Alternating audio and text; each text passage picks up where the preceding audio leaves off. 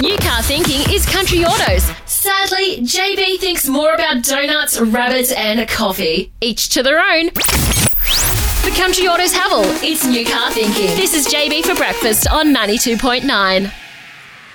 The US presidential election just around the corner next Tuesday in the US, Wednesday, uh, our time. And to chat more about it, I've got the senior lecturer in American politics and foreign policy at the United States Study Center, David Smith, on the line. How are you, David?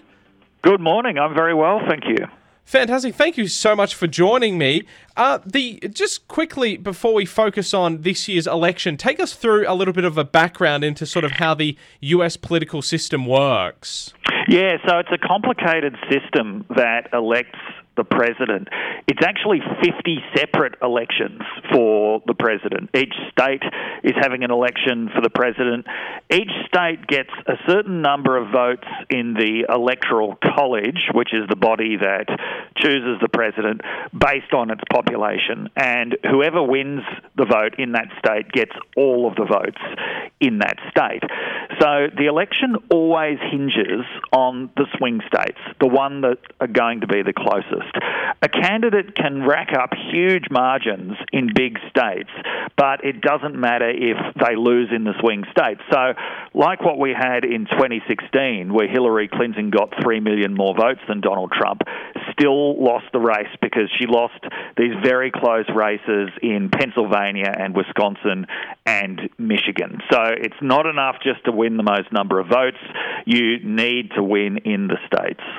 How is the polling looking between uh, Donald Trump and Joe Biden? So, if you look at the national level, Joe Biden has a very big lead, nine or ten points. If you look at those close states that are going to matter, Biden has a lead, but it's much smaller. So, in Florida and Pennsylvania, for example, which are two crucial states, if either candidate wins both of those, they're probably going to win the election. We've got Biden with a lead of about five points in Pennsylvania and with a lead of about two points in Florida. What he would be worried about is that last time around, the polls exaggerated Hillary Clinton's standing. They were just not picking up a lot of Trump voters for whatever reason. Uh, a lot of Trump voters are people who vote but don't necessarily answer opinion polls. So that five point lead that Biden has in Pennsylvania, five points was about the margin by which the polls were off in Pennsylvania last time. So even though it looks like Biden is in front, there is that possibility that the polls have got it wrong again. The pollsters, no doubt, will try to fix the mistakes that they made last time but you know it's possible that they could make different mistakes this time. The other possibility is that Biden's lead could be even bigger than it looks. So even though it looks like Biden's in a strong position at the moment, we're really not going to know until election day. It's been a very colourful and, uh, I guess, exciting lead up to this year's election. It's certainly thrown some massive curveballs, which we haven't really seen in the lead up to a US election for some time. No, we've never seen an election like this before, where because of the pandemic, it's really just changed the whole nature of the election campaign. It's really made the whole thing into a referendum on Donald Trump's leadership.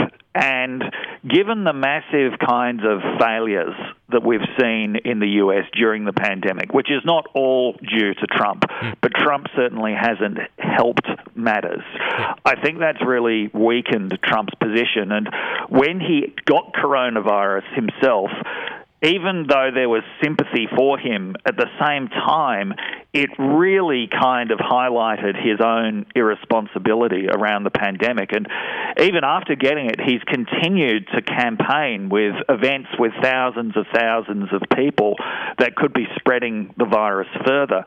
The other result of the pandemic is how many people are voting early. Hmm. 80 million Americans have already voted in this election.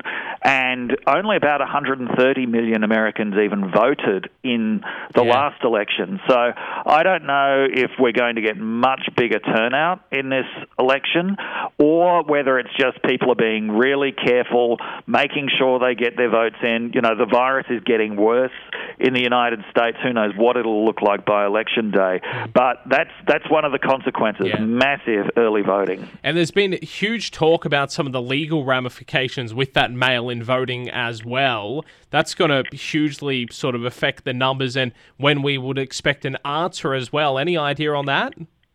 It's going. It's all going to depend on how close it is. If it's close, it could go on for weeks Yeah. uh, because close election uh, counts automatically Mm. trigger recounts in a lot of states.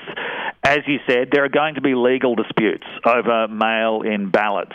Donald Trump has already telegraphed this. He said he thinks that mail-in ballots are fraudulent, that they encourage mass fraud. There are lots of lawsuits going on currently about if people post ballots before election day but they arrive after election day, can they be counted? Those cases are going all the way to the Supreme Court. It might be over quickly if it's a clear result, and it would be most likely to be a clear result in favour of Biden rather than Trump.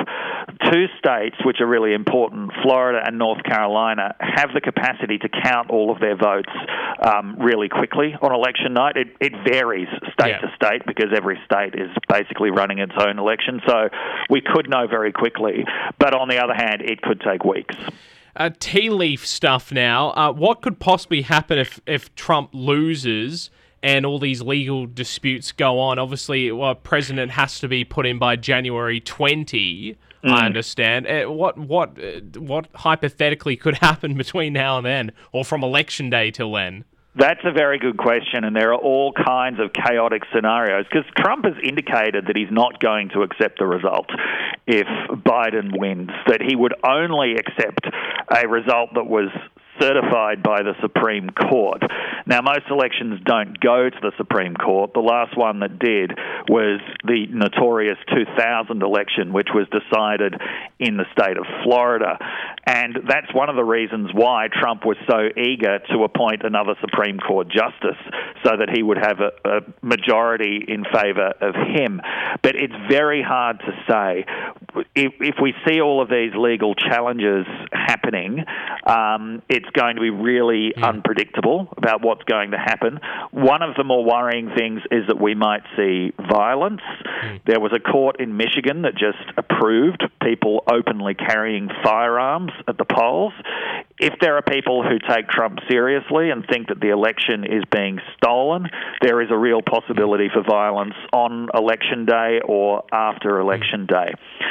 If it's a clear result in favor of Biden, then Trump's political allies probably won't go along with any plan that Trump has to try to reverse the result of the election or contest the result of the election. But if it's close, who knows what will happen. David Smith from the United States Study Center, thank you so much for the chat, and we look forward to seeing this all unfold next week and ongoing into the new year. Thank you so much for the chat. My pleasure. David Smith there from the United States Study Center on our McDonald's McCafe coffee break. Get a new Haval from Country Autos Haval and enjoy that new car smell, which sadly JB's rusted 1991 Daihatsu Charade lost a long, long, long, long time ago. Thanks to Country Autos Haval. It's new car thinking. This is JB for breakfast on 92.9. And time to have a chat with Dr. Tony Merritt, public health physician at the Hunter New England Health. How are you, to- Dr. Tony? I am very well this morning. Good to talk with you. Yeah, fantastic to have a chat. We're talking about keeping it safe with trick or treating this Halloween. The popularity of Halloween seems to just get bigger and bigger each year. But on top of that, of course, this year we got COVID 19 to deal with on top of that. I think it's really important that we avoid a little bit of complacency and use a bit of, you know, the common COVID 19 common sense. Yeah, really wise advice, Jared. And I guess the, the principles we ought to apply to Halloween this weekend are the ones we now need to think about and apply as we go about our, our lives in the new kind of COVID normal um, um, for many months to come. And so just really sensible principles. If we're unwell, obviously we don't go out, we get tested, we can come back to that. If we're unwell or anyone's unwell in the house, you know, you wouldn't be having visitors. Um, uh, so uh, that's critical. Keeping our separation from people, we're getting better at that, I think. 1.5 metres, unless it's people from your own household really scrupulous hand hygiene, so use of the, the hand gels and, and hand washing, and of course face masks in, in spaces where it's not possible to be physically distant. So, look, applying those general principles, which we ought to be using day in, day out now, um, to Halloween, uh, some sort of common sense uh, approaches um, fall out, which we could talk about if you like. What about the uh, yeah? So with with Halloween trick or treating, sort of you know knocking on people's doors and you know reaching into communal candy bowls like we used to. Uh, I I take it those things kind of a bit of a no no. It sounds like you might be recommending against that too, and I, am completely with you. Just coming back to those principles, yeah. if people are coming to the door, they're already kind of crowding together. That's tricky. So I think yeah. some some you know some innovative thinking needed for this Halloween, if uh, for families who are going to be part of it. And again, just coming back to that principle, make sure you can help people stay um, stay apart. That hand hygiene is being maintained. So uh, it might mean that um, people who are coming visiting only get to the front gate or the front fence. You know that there's yeah. a way for them not to be crowding at the front door, so people can be separated. I, I agree entirely with you. We want to avoid people's hands going into a, a bowl with communal goods clearly that there's real potential there for hand hygiene to break down. So we'd certainly recommend um, if there are going to be treats that they're individually wrapped just to, to yeah. protect them from that and, and perhaps spread out in a way rather than a, a communal bowl. Um, people will come up with all sorts of bright ideas, I'm sure, for spreading out treats in a way that allows people to remain separated.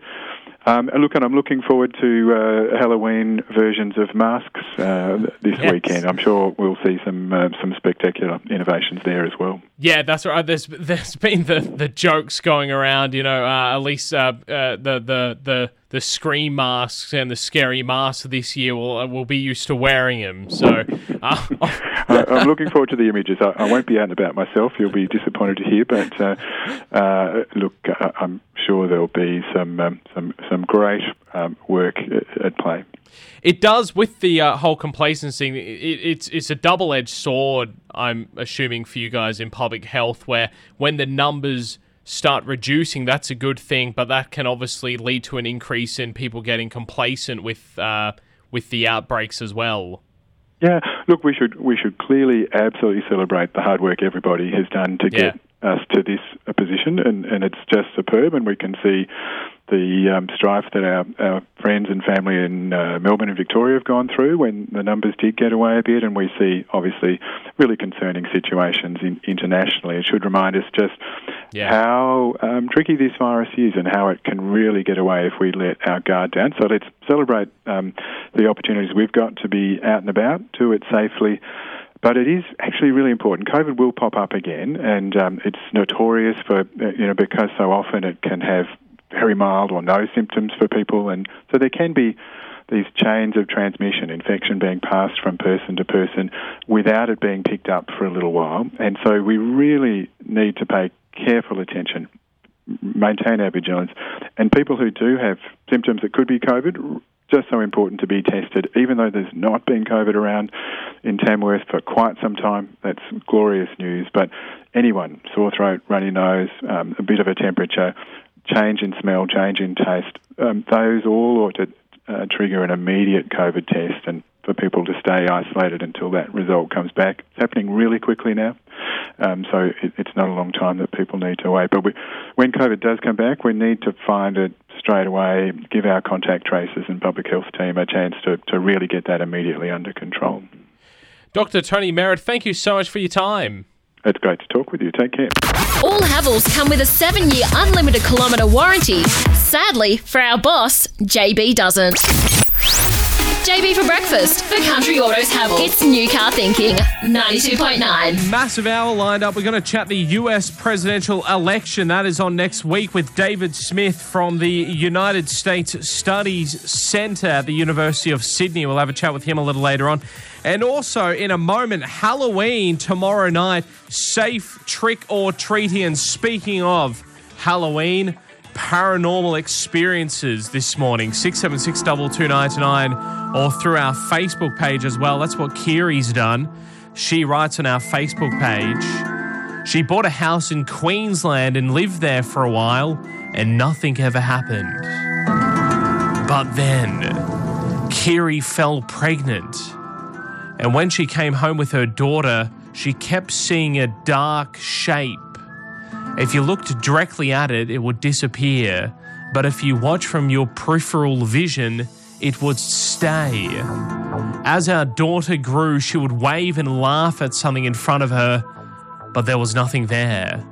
Both my husband and I had seen it and noticed it, but didn't tell each other for a long time as we thought we were just crazy. When we realized we were experiencing the same thing and our daughter's interaction with someone, she could see, but we couldn't. Kiri then went to a garage sale and one day bought an item and asked to pay a bit extra to have the owner of the garage sale deliver it to their house. When the owner of the garage sale asked for the address and Kiri told her, the garage sale person said, Oh, you bought that house. I replied, What house? She said the previous owner had a stillbirth in that house about five years ago. And then it all made sense. And then Kiri went home, sat in the lounge room, turned the lamp on, and said, If anyone is there, make yourself known to me. And the lamp clicked on and off six times. Kiri said that went on multiple times for about four years before they sold and they moved on. New car thinking is Country Autos. Sadly, JB thinks more about donuts, rabbits, and coffee. Each to their own. The Country Autos Haval. It's new car thinking. This is JB for breakfast on 92.9.